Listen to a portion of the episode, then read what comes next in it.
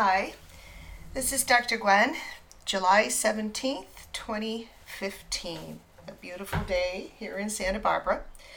And yes, we are in a major drought, but I am having a wonderful time with my vegetable garden. Uh, we put in a wireless watering system, and we're actually using a lot less water.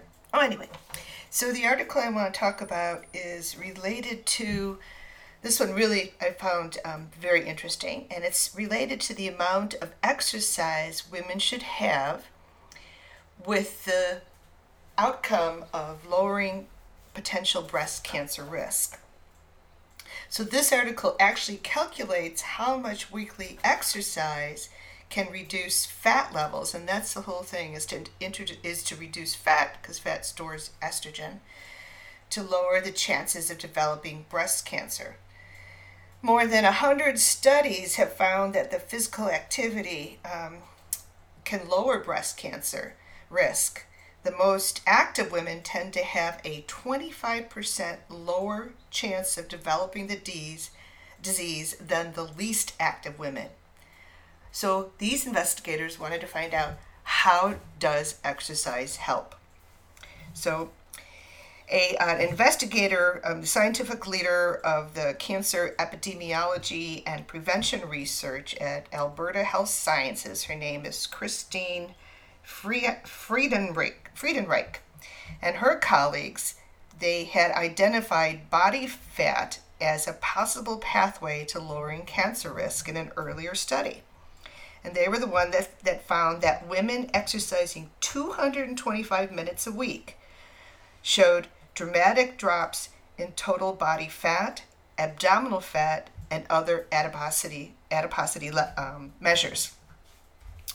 So the team they got inspired and they decided to examine more closely the effects of the commonly recommended 150 minutes, and that that's what's generally recommended as a normal health uh, way to get exercise of moderate to vigorous exercise a week on body fat measures. They compare these effects to a doubling of that amount of activity to 300 minutes a week to see if more exercise had a greater effect on lowering body fat. This was this is actually in JAMA Oncology, and the investigator found that yes, among the 384 non-active women post menopause, some of whom were normal weight, and that's what's important, and others who were overweight or obese. They were randomly assigned to exercise for 300 minutes a week over a year long study, and they found they lost more body fat than those who were active for 150 minutes each week, which makes sense. You know, they've doubled their exercise.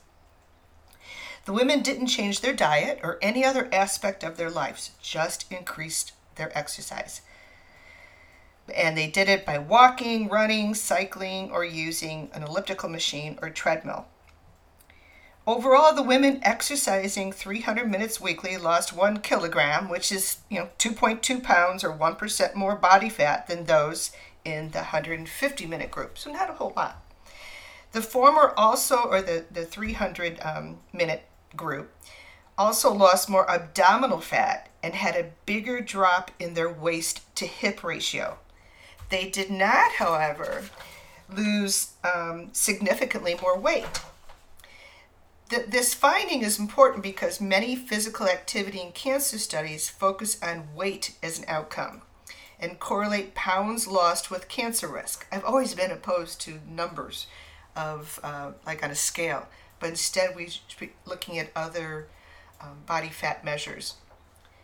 The investigator wanted to specifically tease apart what physiologic effects exercise has on the body, specifically on fat, since fat levels have been linked to a higher risk of a number of cancers, including breast cancer.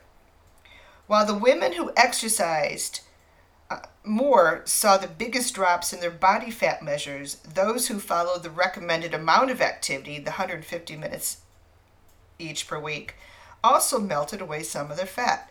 But the findings suggest that more is better. And for preventing cancer, it may take more than the recommended amount of exercise to produce a benefit. The exercise guidelines were developed with heart disease outcomes in mind, and that's that's what's critical here. Um, so at that level, they can have an effect. The 150 minutes can have an effect on blood pressure, cholesterol levels, and waist circumference. But for cancer prevention, we may need to exercise at higher volumes. So yes, doing 150 minutes of activity a week is good, but if you can do more, then from a cancer prevention perspective, 300 minutes is better. The fact that exercise can lead to a drop in body fat is especially important for cancer of the breast. Since fatty tissue, as I said before, is the primary source of hormones that can drive breast cancer after menopause. Fat also plays a role in the body's immune and inflammatory response, both of which are also involved in cancer.